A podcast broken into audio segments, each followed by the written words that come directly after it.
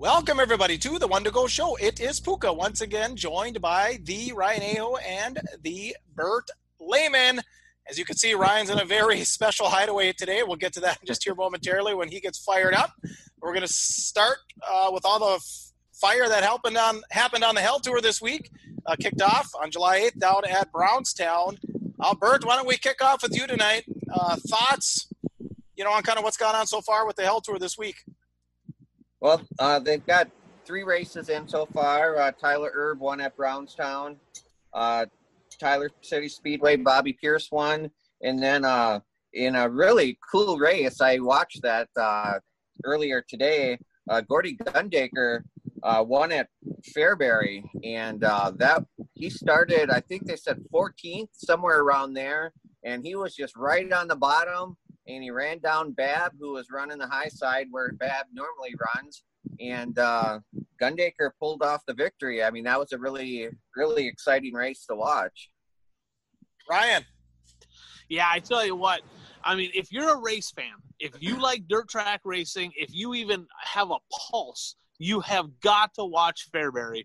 Um, the other two races were great, but he's exactly right. I think uh, Gundaker started 15th, is where he started and I think Eckert got second, didn't he, in that race? I think he snuck uh, snuck by it for second at the end by Babb as well. But unbelievable! I'm telling you guys, I live two hours from Fairbury, and I was so looking forward to the Prairie Dirt Classic that I wanted to get down there. I mean, we're talking high side, low side, diamond, and crossovers. I mean, it was just nuts. And then the late model feature was a thriller. Then the mods came out, and I know you guys are late model guys, but if you haven't watched the highlights from the modified feature at that race, oh my God. And I'm talking, it was a big UMP race. Everybody was there. I think McKinney won. Uh, Weiser, I think, got second. And uh, I mean, there was so many talented guys, and they swapped the lead and over and over and over. Absolutely unbelievable. I got to get, I have to get down to that place. Hats off to them because I have literally not seen a bad race there. I mean, it is so dang exciting. And I have one word for all the track prep people in our area water, right? Water. No they water the track, they farm it, they got material, they got a cushion. And, and you wonder why. I was talking to Provenzino today. Some of them guys, you're thinking Babb and Shirley and all the Illinois guys, B-Shep, they're so good on the cushion. They have one all the time because they put water on the racetrack. Uh, None of our guys are good on the cushion because they don't have a cushion, right? So unbelievable racing on the Hell Tour. Looking forward to seeing that carry on here. Yeah, I mean those they were throwing. I mean that's what's exciting to see those late models. I mean they just throw those cars, you know, and then they're then they're kind of out of control, and that's that's part of the drama for a, or suspense as a fan. It's like, is he going to hit the wall? Is he going to hit the car in front of him? Is he going to wipe out? You know, I mean, it just yeah, it's very exciting. Now, Ryan, I had a question for you. When I watched Brownson on the first night, um, Pierce got tracked down by Erb, and then when Erb got around him, he he was all over. He was up high. He went down low. He's going through the middle. You don't see a lot of WISSOTA cars doing that. Is that just because of his experience, because he's professional, or is it a tire thing because they can run so many different compounds eh, that that that they you know they because you just don't see WISSOTA. WISSOTA guys typically they pick their line, they stay there for 20 laps, and then the night is over. You know, for for the most part, I think that's just how most racers are. But you got to remember, these guys are the elite. They're the best of the best. They're running the upper echelon series. They're there for a reason because they're good race car drivers. You know, I think of one guy in our area that is like that. I talked about him a, a few episodes back, Daryl Nelson. Yep. Daryl Nelson's not the guy that's going to just run the top or just run the bottom. He's all over the place. He'll run the top, diamond it. He'll come from the bottom to the top and hit the traction. What they're good at doing is they're always sniffing traction the the best of the best, no matter what class they're in, they're always trying to figure out how to hit traction on corner exit so they can carry that momentum and carry that speed and and that's why them guys are that's why we pay the big bucks. That's why we're not afraid to pay $42 or whatever to watch them guys race because they put on a show. That's why. All right bert lehman was in heaven this week as the World of Outlaw late model tour uh, spent a couple of nights over in eastern wisconsin. So bert why don't you recap for us at least night one because i know you were in the grandstands Yep, I was at a, uh, uh, it's called Outagamie Speedway, which is in Seymour, Wisconsin, which is probably about 15, 20 minutes from Green Bay, just so you have a perspective of where it is in the state of Wisconsin.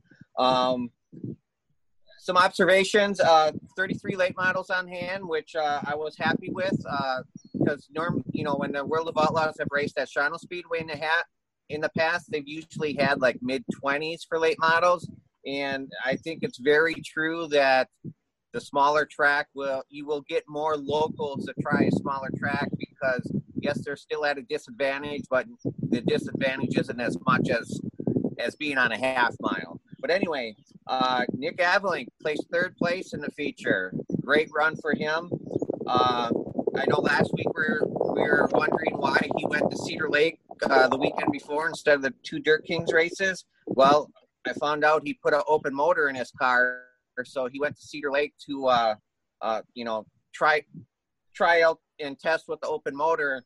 And I talked to Nick after the races at Seymour, and I asked him if he learned anything at Cedar Lake, and he said he learned what setups not to use because he didn't have that great of an outing at Cedar Lake. Uh, but and actually, he said that the setup he had in the car in Seymour he had never used before, and uh, so I'm sure that he was working with Jimmy Mars and everything because obviously Mars was there. Um, he said that he he feels the car still has more more to give. So I mean, a third place finish, and he wasn't happy. You know, he he thought he could have done better. So I mean, I thought that was that was pretty neat. Um, let's see. Um, he said that you know, racing an open motor, you know, it, the car feels a little different, especially in a throttle response. And uh, he did say that the droop rule, he noticed that he said the car does feel different. He initially noticed the difference when, because of the droop rule. Um, so some interesting observations from Nick. Uh, Brett Swedberg uh, was second fast qualifier in his group, and he finished sixth in the feature. Uh, one thing with the heat races, there wasn't a lot of passing. I mean, in corners one and two, the track was black by the end of hot laps.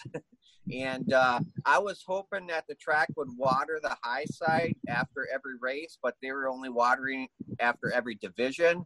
But then during intermission, they watered the top side heavy, and that made the top side dominant. But I mean, you could race on the bottom too, so it was multi-lane racing. I mean, it, was a it was a great feature. Uh, Justin Ritchie, who I've talked about in the past, uh, he had to qualify through Wisconsin. He started the feature in 20th, and he was a hard charger, finishing 11th in the feature. So uh, that's pretty good. Um, qualifying for the feature were nine Eastern Wisconsin drivers and uh, two drivers who I say from Western Wisconsin. Those would be Dustin Sorensen and uh, Jake Timm. I was happy to see them make the trip out there. Uh, Dustin Sorensen got off to a little bit of a shaky start. Uh, he qualified seventh fastest in his group, but he pulled off the track after his qualifying effort in the wrong spot. Uh, so the penalty for that is you have to take your slowest lap. Well, then to compound things, he was light at the scales after qualifying, so he got pushed all the way back to 17th. um, so, but I mean, he made the still made the feature. He started, um, he started 19th and finished 12th. So it was a good showing by Dustin Sorensen. Uh, a couple other things I observed is Ashton Winger is fun to watch. I mean, that guy, he is a hard charger. Him and Jason Rauen put on a great show early in the race. Uh, Winger and and Jason got together though uh, when they met in lap traffic, and Winger spun out. He was the car that came to a stop, so he got put to the back. Even though there, I mean, there's nothing intentional. It was just you know incidental contact as they're going through the field. Uh, Brandon Shepard is a notch above every other driver in that series. I mean, it, it's there, there's just no debating that. Uh, he he can drive that car high, low, middle, wherever he needs to go. He can drive that car. He won that race and he won the next night at Plymouth. Uh, let's see what else. Um, we had talked about MB custom cars. You know, Pooka, you had asked if Jimmy was wish that he had more MB custom cars on the national scene, and I'm sure he does. But I, am but he, I'm sure he's also happy with what he has for locals. But anyway, uh, two of the top five drivers at Seymour were MB custom cars. That would have been Anvelink and Rodney Sanders. Um, and then uh, Cade Dillard, I, I believe, was seventh. So not a bad showing then the next night they went to Plymouth. I did not go to Plymouth, but they had 39 late models there. Uh, the big local who did well was Justin Ritchie. Uh, finished third in the feature, so we thought. I was doing track re- or uh, show prep, and I see that Justin was listed sixth in the in the official rundown. So then I found the the results story, and apparently uh, he was docked three spots for a rear quarter panel height infraction. So he went from third place to sixth place. But actually, if that race would have been more laps, I think he would have. I mean, unofficially gotten by Jimmy Mars, who finished second. I think Justin would have been second. Uh, Justin Ritchie would have been second. But uh, in Plymouth, nine Eastern Wisconsin drivers qualified. Uh, Jake Timm also qualified again for that feature. And for MB Customs, uh, I say the top six because Justin Ritchie was officially sixth, but uh, so it was two MB Custom cars in the top six and three in the top ten. So nice. Uh, they had a they had a good showing. Yeah, exactly. All right, Ryan, your thoughts. Well, my thoughts, you know, the, the locals ran well. You know, you you mentioned that Justin Ritchie had a, a WISSOTA type engine in the car. Yep. You know, and, and legitimately, he was a top three car. I mean, really, he had third. That droop rule guy sucks. Just stupid. I'm So sick that of that. so that rear rule. quarter There panel ain't has to nobody in the country. There ain't one driver that likes the droop rule. Get rid of that stupid thing. You know, the guy drove his ass off. He put on a hell of a show. He deserved third place, and to see him get docked to sixth, yeah, rules are rule. I get it, but it's a stupid rule. They got to get rid of. Um, Jimmy Mars again. You know, he's been running solid with them guys. He had second place there at, uh, Davin. Plymouth. Looked phenomenal there. Actually, kind of he was staying on pace with B Shep. Bishop was clearly faster, but Jimmy wasn't too far off the pace. He looked pretty damn good. Hats off Nick Anvelink. He looked really good there. And uh, I guess the last thing is, here's the difference, guys, between when these these shows were scheduled to happen, right, and the show at Cedar Lake was not scheduled to happen. That was just kind of like, hey, we're going to do this deal. The difference is they had good car counts on Eastern Wisconsin. They had a good turnout. In in Cedar Lake, they had to pay drivers to show up. Right, I, I got some news this week that there were some drivers that weren't there for qualifying. You know, you can do your research. Hannisteds, I'll just say it. You know, they're not. They they come out and said it. They weren't going to race. They're like, you know, why go? It does. It doesn't make any sense. They were struggling for car counts.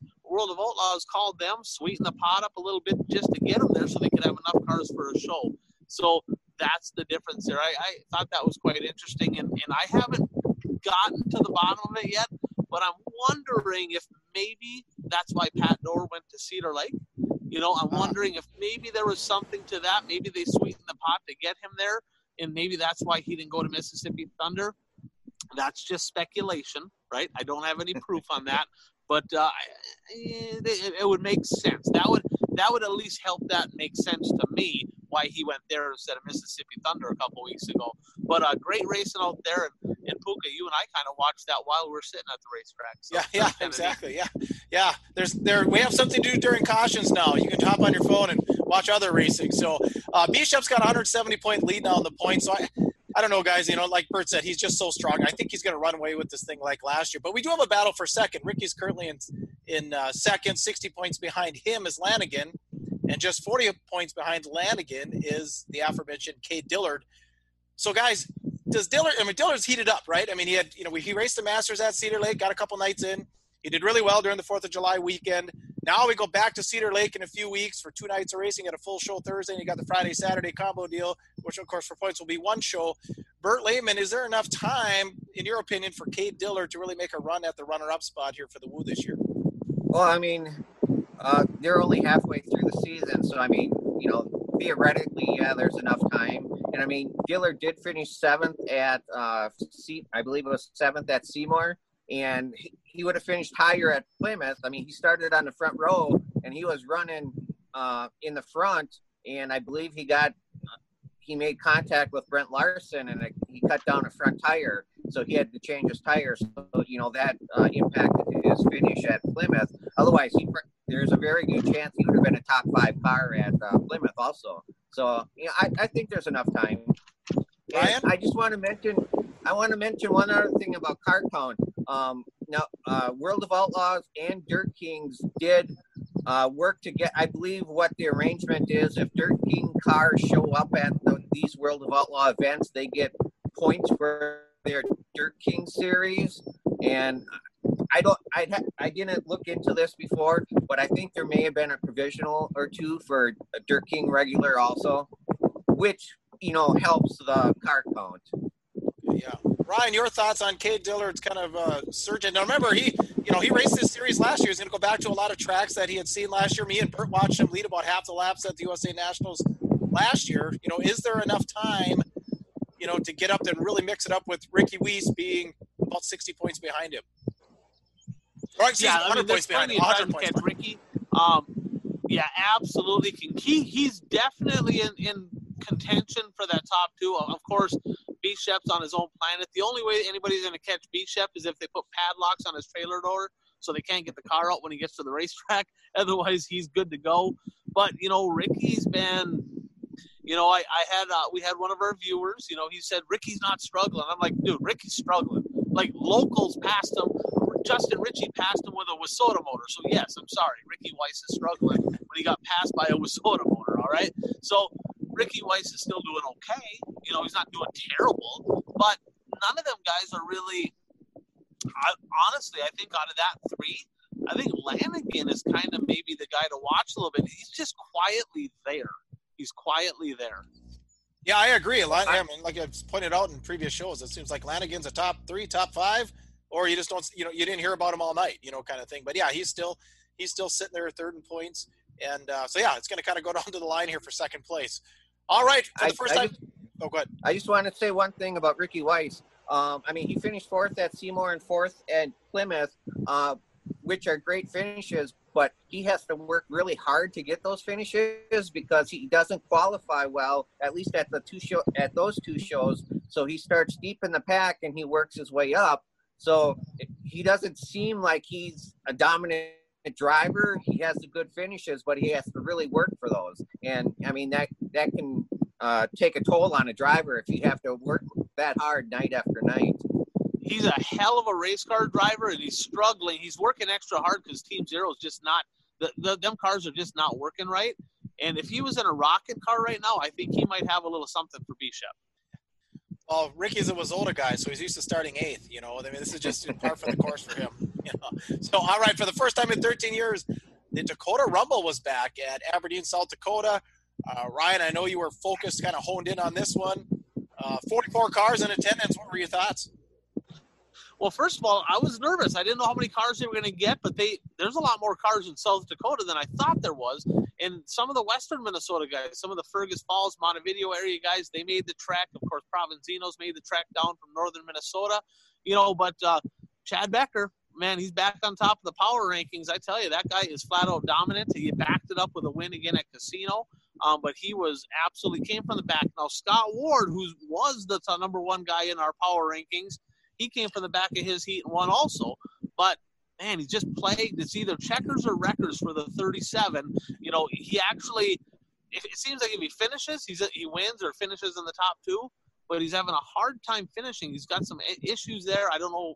Maybe when he went off the track there, he was he was running second, went off the track, fell back to fourth. Maybe he did something there, but he ended up uh, having some engine issue. I think he melted a piston down. Um, John Canta, he absolutely was terrible in the heat race. He got like seventh in the B main. Guys, he had to he had a slide job a B late model. You know, Hot Carl's favorite class. He had the he had a slide job a B late model just to get in the show. And then they interviewed everybody beforehand because they have a pretty neat fans deal. And they said, "Hey, you know, what's your chances to get to the front?" He's like, "Ah, you know, I start 24th, probably not very good." Bam, he drives all the way up to third. Hell of a run for the sheriff. John Canta. So he, he ran phenomenal there. And, uh, you know, the other thing, Cole Searing, rookie, he got a new MB card. And, you know, he obviously he's a WISSOTA Midwest Mod National champ last year. He's been in the top five in the Supers multiple years. And he goes out there, guys, he was in second, dipped his nose underneath Becker with a couple laps to go. I don't know if he hooked something, got into a tire. I don't know exactly what happened, but he ended up rolling his nose piece, uh, nose piece underneath, fell back to fourth. Otherwise, that rookie, um, he may have won that thing. You know, so I was crazy. I talked to Provenzino. He says, "Man, he looked good." He goes, "He goes, he legitimately had a shot. He got by Becker kind of side by side, and I had a shot to win that deal." But you know what I was told by people that were there phenomenal racetrack. I was told the, the guys at the Brown County Speedway um, did a hell of a job. It was entertaining from the start to the finish, and it's good to see that show back. Ten grand to win. Hell, congratulations, Chad Becker. You reign supreme on that one. Yeah, awesome. Yeah, thank you so much, Aberdeen. Everyone uh, out at the, the track there, you know, all the promoters, everyone that you know helped with that, the sponsors. You know, thanks. Let's bring it back here in 2021, and uh, congratulations to all you late model drivers that qualified for that race. You know, 44 cars. Uh, you know, definitely a good field. Bert, did you have anything? Yeah, I just want to say I was reading uh, Dirt on Dirt uh, today, and uh, in their uh, Fast Talk section, Dustin Jarrett uh, gave the Rumble some uh, some love. So uh, he he stated that he was happy that uh, that the event came back, and uh, he also had high praise for Searing.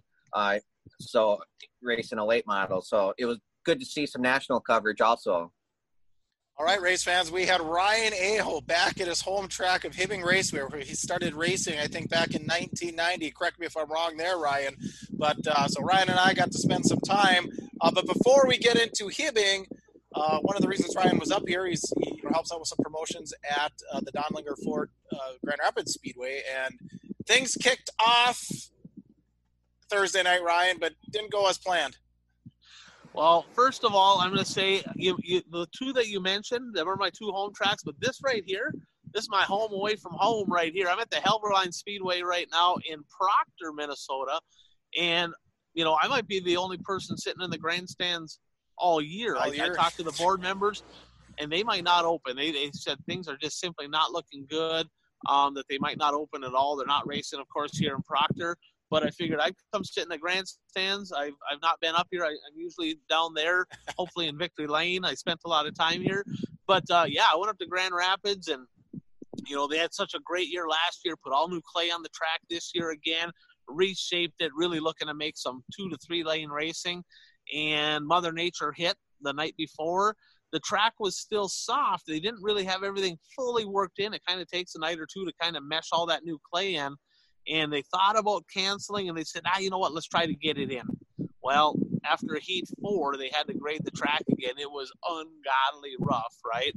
And they went out there and graded it, and the grader was basically getting stuck. The tires were digging in the ground, and and uh, Bob Broking, track president, went up and said, "Man, I, I got to be honest. Like, we got to cancel. Talk to the drivers and and uh, what surprised me, and I was so happy to see, is, is Brokings and the board. They went to all the drivers, they talked to the fans, apologized. You know, hey, we tried our best, and a really good response from the fans and the drivers. They said, hey, it's part of it. You know, they the drivers were like, man, we're just happy that you canceled rather than making us tear up equipment. So you know, hopefully things go better on Thursday. They, they work their tail off and they're working on the track as we speak right now up there. Um, Hibbing, you know, that, that was a great program. I, uh, hats off to the guys in Hibbing. Heat races were a little bit dirty, kind of a little bit one lane. Um, some of the drivers up there, I think they might have blindfolds on because they can't make a lap without causing a yellow. Um, same old, same old. Some of them, but that that's just the way it is. But uh, the the feature races actually, Pooka, were pretty darn good. Um, the the super stock feature, I help a guy Tristan Labarge. He went out one there. Now, congrats to him. But the modified feature was a thriller. Now, the the main guys there in Hibbing are are Brokings, right? Danny Vang, SD are kind of like the main four. First lap, the, not even first lap. They didn't even get to the Oh, flag no, stand right. and the front row sitter, point average lineup with the guys up front, right? Took each other out on the start and destroyed four race cars. Both. Brokings out, Vang out, Sersha out, all of them off on the hook. And next thing you know, the yellow- uh, obviously original restart, Keith Koski on the inside pole, Kelly Esty goes outside, and we're like, it's over. There ain't nobody over. left. Esty's gonna kill him. Esty gets out to the lead, and here comes Keith Koski inside, outside, and Kelly makes that baby wide, and he drove the race of his life, put a move on Kelly, took the lead, put a straightaway on him, and that car's been fast. Andy Davy drove that car two years ago, won a pile of races. Keith kind of cut his teeth last year, struggled, but he looked really good. Backed it up with a second place uh, last night in Bemidji. So that was awesome. Late model feature, one of the guys that we slid up into the top 10 of the power rankings, Derek Vessel, he won from the fourth row. Jake Kittner started on the pole, drove away, got a big lead, and we're like, man, there's got to be a yellow or something. He gets behind the lap cars and literally follows the lap cars for eight laps. He didn't even try to pass them. He didn't go high, he didn't go low. He just follows the lap cars around. And I talked to his pit guy. He's like, "Ah, oh, we got held up by lap cars." I'm like, "No, he just didn't yeah. try to pass them. Like, He what are you didn't. talking about?" And Derek, with two to go, it was beautiful. I'm telling you, he ducked underneath him. He sucked Jay all the way down to the bottom. Jay went down to block. Derek goes to the top, drives right around him, and wins. And uh, he looked really good. So Derek Vessel, he slid into our top ten in the power rankings. I tell you, that kid is good. He's a very smooth race car driver. His dad has won a pile of races. His dad actually has won Labor Day shootouts in four different classes up there, uh, inducted into the Hall of Fame up there last year. Steve Vessel, um, great racing family, and of course, he's related to Jay Kittner.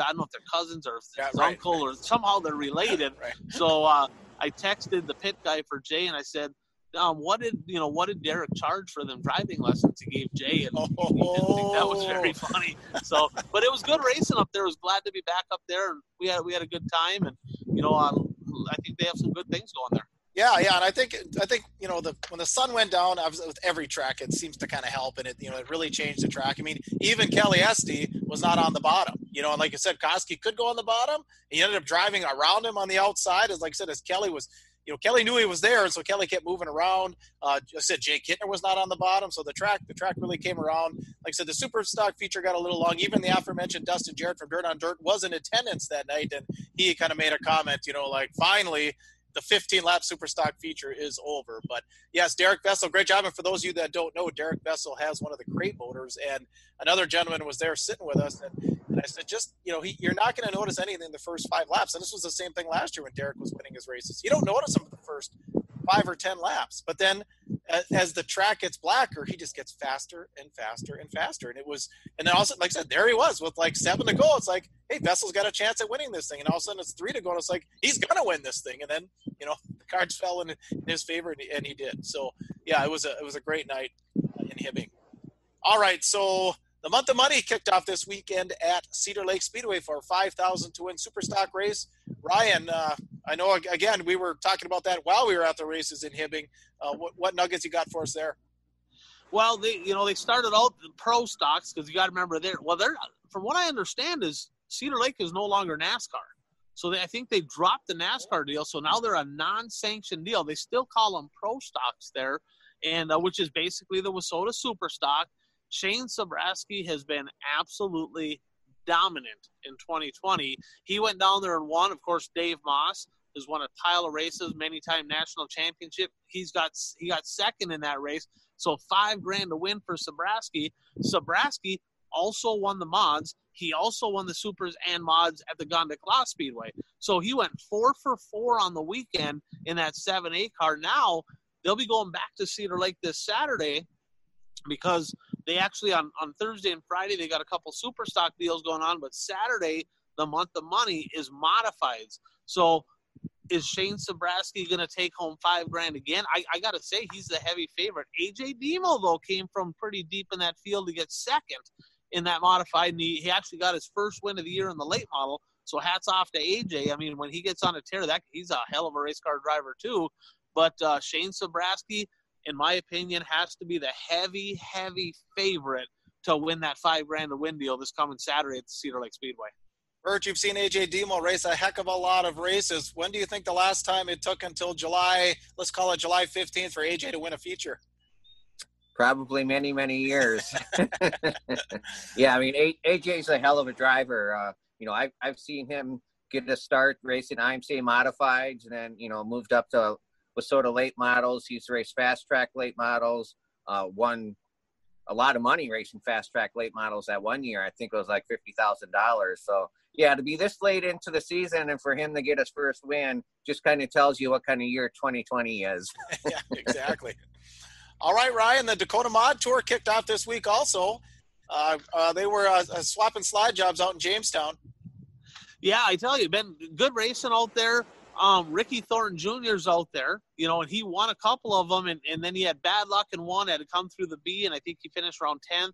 Tonight, I noticed uh, Um, somebody said that he got kicked off the track in the heat race. Somebody was maybe pinching him. They got together. He got put to the back. So he's got his work cut out for him to get in the shows because he's going to start in the back of a B main tonight. Um, local out there, Austin Arneson, the Arneson family, Austin and Casey run mods. Austin's leading the points going in. Um, and of course, Ricky Thornton Jr. was second. But but honestly, out of everything that I've seen out there, the most interesting thing wasn't modifieds. I know I'm a mod guy, but it wasn't modifieds. It was IMCA stock cars. Now, I think it was the first night of the series. I don't know if you guys saw this. I sent you sent you the link. There was a heat race, and they're coming around, and everybody's everybody's racing. Kind of looks like it was a little bit trained up, and all of a sudden the white flag comes out, and you exit the track there off of one and two. Kind of like it's kind of weird. Like you just kind of go off the banking, and it's the weird. It's kind of weird how they exit there. Definitely won't be able to cushion because you'll drive right over it. But the leader pulls off, and I'm like, they're like, we're still on the white flag. And I'm going, oh my God, that guy just gave away a win. And then second follows him. And then third follows him.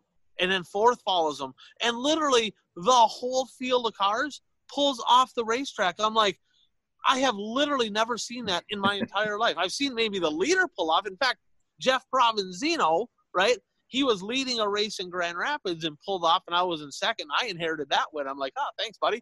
You know, but the whole field didn't pull off. I'm like, how can that even happen? I didn't even get how the whole field. So they're like hollering, and the receivers are like, the race ain't over. The last place car drives back on the track. The crowd is on their feet and cheering and hooting and hollering. The last place guy probably never won a race in his entire life, mm. right? Takes the win on night. I think, I think it was night one of the Dakota Classic Mod Tour in the IMCA Stock Cars. Craziest thing I've ever seen. I mean, it, it was nuts. Did you guys see that? Yeah, yeah, that was funny. Go ahead, Bert.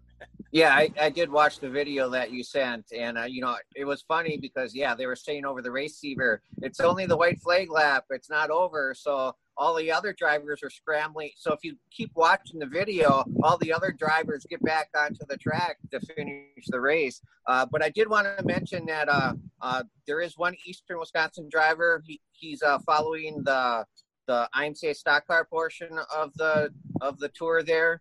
Uh, Eric Malik. Uh, he's actually a former Wisconsin Badger. He played on at least one, if not two, of the Rose Bowl winning teams back in the wow. 1990s. So uh, that's was, cool. Wisconsin being represented in the Dakotas. yeah, that's bison country out there. All right. Well, um, you know, a guy that I've been railing on over and over and over again this year shocks the world down in Florence with the Lucas Oil late models. Uh, Bert, why don't you take it from there? Oh, wait, wait, before I do that, uh, race fans have I said with him, take, I've said it all year, take the under, take the under. And Ryan and I were talking Saturday. When I say take the under, I don't mean first, second, or third because it's low number. I mean take the under, fade this guy, fade this guy. But he made me eat my words on uh, Friday night, Bert. Yep, Earl Pearson Jr. won a race. Uh, it was a very, very, very close race. He won it by the by the skin of his teeth. Uh, but yeah, I mean, we've we've discussed uh, his lack of uh, uh, good results this year, so uh, it, it, it's good to see him in victory lane. I've interviewed him a few times actually uh, when he's been uh, in eastern Wisconsin, and actually just a quick story about him. Uh, I put him on the cover of Full Throttle magazine uh, one time after he won um, a Lucas race at, at the racetrack in Oshkosh, and the headline on the, the, the cover blurb was Hurricane uh, rolls through Oshkosh or something like that. And so when the World of Outlaw tour came to Shawano that same summer, I gave him a copy of the magazine, and you know he had a smile on his face. So he, he's a good guy, so it's good to see him win. Ryan, anything on Earl? Yeah, they just mentioned it when they were interviewing him, of course, in Victory Lane. They're like, man, I mean, let's be honest, you've been struggling, right? I mean, they like flat out said it. They, they weren't sugarcoating it. They said, you've been struggling. He's like, yeah, they, they ain't been real good. So you know, it, it was good to see him win because I even I was wanting to say I'm like I don't think he's ever going to win again. Like he's washed up, he's done. And uh, but it was close. It was it Josh Rice, local guy there, yep. and he came from pretty deep and he got the lead. I don't know what the heck happened. I think he jumped the cushion, slapped the wall, or whatever he did. And Pearson got up next to him, and he put a hell of a diamond crossover move and just about got him at the line. And he was the local favorite. The crowd, you know, the crowd was on their feet for him. So it was an exciting finish. Uh, but yeah, definitely good to see him get back in victory lane. Yeah, I think I heard, I read somewhere, heard somewhere that that was the closest finish in Lucas Oil uh, late model history. And remember, what was it, three, four weeks ago? You know, he stole Brian Shirley's crew chief, and so maybe that's what's you know maybe that's what's you know making the difference here. So good luck to Earl uh, the rest of the way. And Ryan, we wanted to touch on the street stock tour yeah, the Steffes Street Stock Tour. They had a couple shows this week, and They were over at uh, the I ninety four Speedway. Then they were at the Viking Speedway. And uh, Eric Riley, I tell you, he's continuing to have a hell of a season. Last year, he was his first, what I would call, really good year, and they got a ton of top fives. He was right up there in the national standings. He's leading the series right now, and uh, came from a little ways back. I think third row to win. And uh, man, what a hell of a race! I mean, he was side by side, tracked him down. It was a really good race at the end of that thing. I believe it was. Uh, um, I don't remember who won the first night. Ryan Satter actually won at he won at I ninety four. Ryan Satter, but all them guys are buddies. It's craziest thing. Like that whole group, they travel together. They have a lot of fun. Like they're all supporting each other you know, it's they're they're competitive, but they're not. They can smash each other. They still get together after the races, and uh, they're heading to my favorite track. You know, they're heading to the Casino Speedway this Sunday on the Step Steffes Street Stock Tour. I may possibly head there. I, am very, very, and, and, if I don't head there, I'm for sure going to watch it on Dirt Race Central. For sure, I'll watch that feature. But I might head out there because I, I, haven't been out there yet, and I like to get out to South Dakota. But uh, yeah, hats off to Eric Riley. That that's been a really good series thus far. All right. Well, speaking ahead into racing, I'm excited to head to a big race tomorrow night uh, at the Gondik Law Speedway in Superior, Wisconsin. We'll be hosting the World of Outlaw Late Models. Now, this was supposed to be one of my favorite weeks of the year. It was supposed to be Tuesday in Superior. It was supposed to be Thursday in Grand Rapids. It was supposed to be Friday. Well, it is still Friday in Grand Forks. Um, and then Saturday in Ogilvie. I planned on going Tuesday, Thursday, Saturday. Uh, for those of you that have seen, you know, they reshuffled the schedule just a little bit. You know, Menomonie canceled on Sunday. Saturday races moved from Ogilvie to Fargo. Like I said, we'll still have Friday in uh, Grand Forks. Of course, the Thursday race has been canceled in uh, Grand Rapids. But, uh, you know, I'm excited to get down there. I know that there's already some trailers and such, uh, you know, that have already pulled into the fairgrounds, Head of Lake uh, Fairgrounds. Uh, what else are I going to see on that? Oh, and then the, the drama about whether they're going to have the race or not. They had the pre-sell 800 tickets. Uh, they didn't quite do it. They said by Friday, but they didn't quite do it. But they figured they'll get there uh, between you know, you know, sales at the gate and stuff. Because all of a sudden the county kind of stepped in, so we're going to restrict you just a little bit. Um, either of you have any comments uh, on Superior? Well, I think they got like 27 entries so far.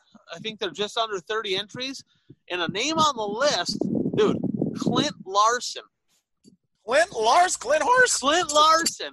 Yeah, the, so he's driving. Uh, the 87 car, right? That oh, that. Mike Belfi drove last year, and he texted me. He goes, "Are you going to Superior?" I'm like, "No, why?" He goes, "I'm dri- I'm racing." I'm like, "What?" So it's Trevor Wilson's car he's driving, and I'm like, "Nothing like getting thrown to the wolves. You ain't racing like a decade. Let's go race against the World of Outlaws. I mean, we'll try to get an easy one out of the way." and I said, "He's like, well, I ain't gonna win." I'm like, "Yeah, well, no kidding, right?" I said, "If you ain't gonna win, do something exciting." I said, "Be the Clint that I know." I mean, just just go out there, cause a wreck, do something crazy. And he's like, I'm gonna try not to do any of that, but you know, so it, it's kind of neat seeing Clint get back in the car. But uh, I got to be honest with you. I, I, think that if anybody thinks Brandon Sheppard's not the guy to beat, they're crazy. I think just look for him to continue his winning ways for sure. Hurt anything? Yeah, I mean, I agree with Ryan, and uh, I just wanted to mention one thing you're talking about attendance. One thing I forgot to say: uh, the attendance at, at Outagamie Speedway in Seymour for the World of Outlaw show last week, the grandstand was packed. There were no restrictions on attendance, and the place was was full. So I mean, that was good to see. And like I've said several times on this podcast, um, this summer could prove to be a summer where you can gain some race fans because there's nothing else to do because everything else is shutting down and canceled. Yeah. Yeah, well, uh, some advice for Clint Larson. Clint, you know, I'm a hockey guy, and I know guys that have, when I was young, they said, hey, if you ever get a shot, you get into the NHL, if you play that one game, you got to do something, get in the fight, get in the penalty, especially get a penalty, because at least you're in the box scores. You know, you, will be there. Your name will be there. So I don't know what the re- racing equivalent of that is, Ryan, but yeah, Clint, uh, take advantage. And I know another guy that's going to be down there that has an open motor that's racing for someone out of the Twin Ports is Kaylee Emerson. So we did say last week that Kaylee did qualify one of the nights – down in Cedar Lake with the World of Outlaw late models, and I talked to one of his pit guys, and uh, so Kaylee's got an open motor. I think it's a Vic Hill, and so he'll be down uh, competing tomorrow night. So you know there might be some weather moving in, but they did say if they cancel tomorrow, they will race Wednesday because, like I said, they uh, the World of Outlaws do not have, do not have another race until Friday night out in Grand Forks. And then uh, some other racing that's going on this week, Ryan, is the uh, Fastlane Superstock Series kicks into gear. That's my favorite. My favorite series of all of them by far is the Northland Superstock Series presented by Fastlane Motorsports and Powder Coating up in Ashland. And I actually get to uh, I don't know if this is good or bad, but the race fans are going to get to hear from me, right? I don't know if I, I should apologize in advance. I don't even know what I'm going to say yet, right? But I get to go to, it's opening up Friday night at the Princeton Speedway, Saturday night at the Ogilvie at the Big O, at the Ogilvie Raceway there in Ogilvie, Minnesota. And I get to announce the Superstock portion of both them events. And that's going to be a hell of a fun tour. I know Dave Moss, actually, who won the series last year, is not racing the series. He's putting a little bit more emphasis on running some late model stuff. So he's out. He's not running the series. But I know that uh, uh, Kurt Myers will be there, Timmy Johnson, and of course, last year's national champ, Kevin Burdick, a guy that was not there last year because it contradicted with the RV tour for the mods, Shane Sabraski. So the drivers right now are going, how do we beat that 7A? And uh, I tell you, I, I'm anticipating 40 plus cars per night. Last year, they averaged over 42 cars per night for that series. And I uh, got a little treat for everybody Friday night pre race. We're interviewing Hot Carl um, from Texarkana, Texas, making the trip up to Princeton with his Hot Carl chassis. And uh, we're going to be interviewing him live from the Princeton Speedway.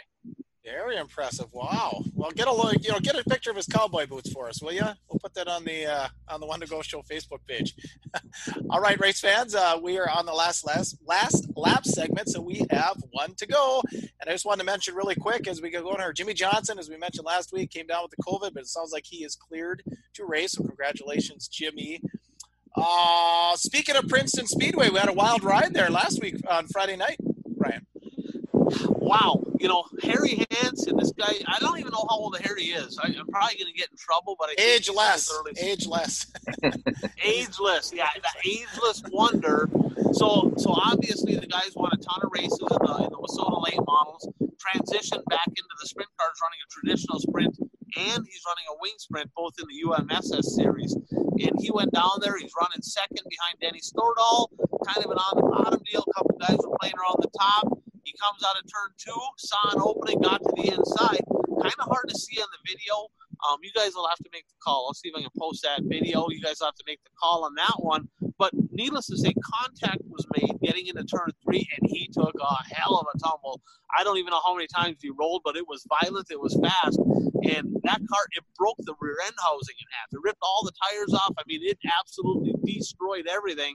And uh, my dad talked to Pat Capella today, who sponsors and owns his stuff, and he's like, Harry is freaking stubborn. He's just a dumb race car driver. He goes, I told him he needs to go to the hospital.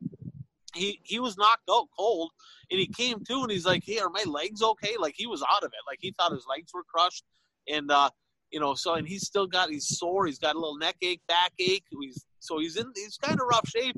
And I texted him. I said, Harry, you're way too freaking old to be doing that kind of shit. What are you doing? And he's like, yeah, no kidding. He goes, uh, my hip hurts. He goes, I always thought it was a joke to get a hip replacement. I might need one if I do that again. So, but yeah, that was a hell of a roll. So hopefully he gets back to uh, back to fighting strength. He's talking about going out to Cedar Lake, uh, Cedar Lake on Saturday with the wing car. Right. Well, we talked a lot coming off of the Fourth of July weekend about Chris Madden as he was uh, uh, leaving uh, Scott Bloomquist Racing, and he was back in the news over the weekend, Bert. Yes, he. Uh, I don't know if it was his first race that after leaving Bloomquist, but uh, he won a race. At, what's the tour? The Southern. Yeah, the Southern Nationals. Southern Nationals tour. Uh, but yeah, he won a he won the race at Smoky Mountain Speedway, and uh, the next night uh, he finished second. So he's actually after two races, he's actually leading that series. He has a four point lead. Uh, he finished second to Brandon Overton in uh, the other race that he raced in. Yeah, it didn't take him long to find victory lane. So, breaking news today, and if you both want to comment on this, I'll start with you, Ryan. Uh, Tony Stewart has got uh, something up his sleeve, let's put it. Well, let's just say this. So, my buddy Keith is a big sprint car fan. All he talks about, all he talks about is Kyle Larson. Kyle Larson's best sprint car driver ever, right? Well, I wonder how long he's going to stay in a sprint car because Tony Stewart announced today that he, with another partner, and Ray Evernham's involved, they're starting a series that on Saturday nights, I believe it's going to be a 20 race series. I, so it's supposed to launch next year, I guess. A bunch of races through basically the Midwest, dirt and asphalt. They're going to have a two hour window on CBS where they're actually going to have race coverage. He's got some big plans for that deal. And he said he basically taken all the stuff that's kind of missing out of NASCAR and where they're dropping the ball, and they're going to try to make that a better program. He said that two hour window is going to be a lot better than the four hour deal. So, very interested to see that. So, guess what? Kyle Larson, he may not go back to NASCAR, but I can, I will assure you that I'd be about 99% positive that he will race that deal and it's going to be televised. And, you know, my buddy, my buddy Jeff actually said, we're talking about like who's the best sprint car driver of all time. You know, is it Kinser? Is it Donnie Schatz? He goes, you know, where does Kyle Larson fit in the mix? I'm like, eh, that he go. I said that's like comparing Patrick Mahomes to Tom Brady. Like he's had a great year or two, but you can't compare that to a whole career. I don't think Kyle Larson's going to have that career because opportunities like this are coming. And could this be the end of NASCAR as we know it? Oof. Well, Bert reminds you a little bit of the IROC days, doesn't it? Well, that's what uh, the cars are supposed to be set up. There's the cars are supposed to be the same. And if I remember, if I remember correctly from the article, uh, the drivers won't have the same crew chiefs. They're going to like draw for crew chiefs before each race or something like that. So you know, the I think the goal is to make it, you know, where the driver is more responsible for their outcome rather than the equipment or you know other engineering that sort of thing. So yeah. um, we'll uh, see what happens with that. You guys oh, and uh, he said that uh, the races are supposed to take place at uh, short tracks throughout the country uh, that have uh, usually seating capacities of 10 to 20,000 so you know they're they're going for grassroots racing what does Eldora Cedar fit the Lake? bill? Eldora? I doubt there'll be. What do you think the over or under on Eldora? I, yeah, maybe. Yeah, you maybe. Know, right. This is this I, is almost like all the news on the, the PPP money that came on. Who got it? You know, I wonder if Tony's gonna, you know, have a race at Eldora. You know, good for him. exactly. You know, I can. I you know, in our area, I would say Cedar Lake. Right. Cedar Lake's probably going to be you know, and, and maybe Don Shaw at I 94, they got a lot of capacity for seating there. I could see that place possibly, uh, you know, maybe Don Shaw put in the mix. You know, maybe you have to put a bug in his ear. Hey, let's get that deal over to the I 94 Speedway in Fergus. But, you know, it's exciting to see for sure.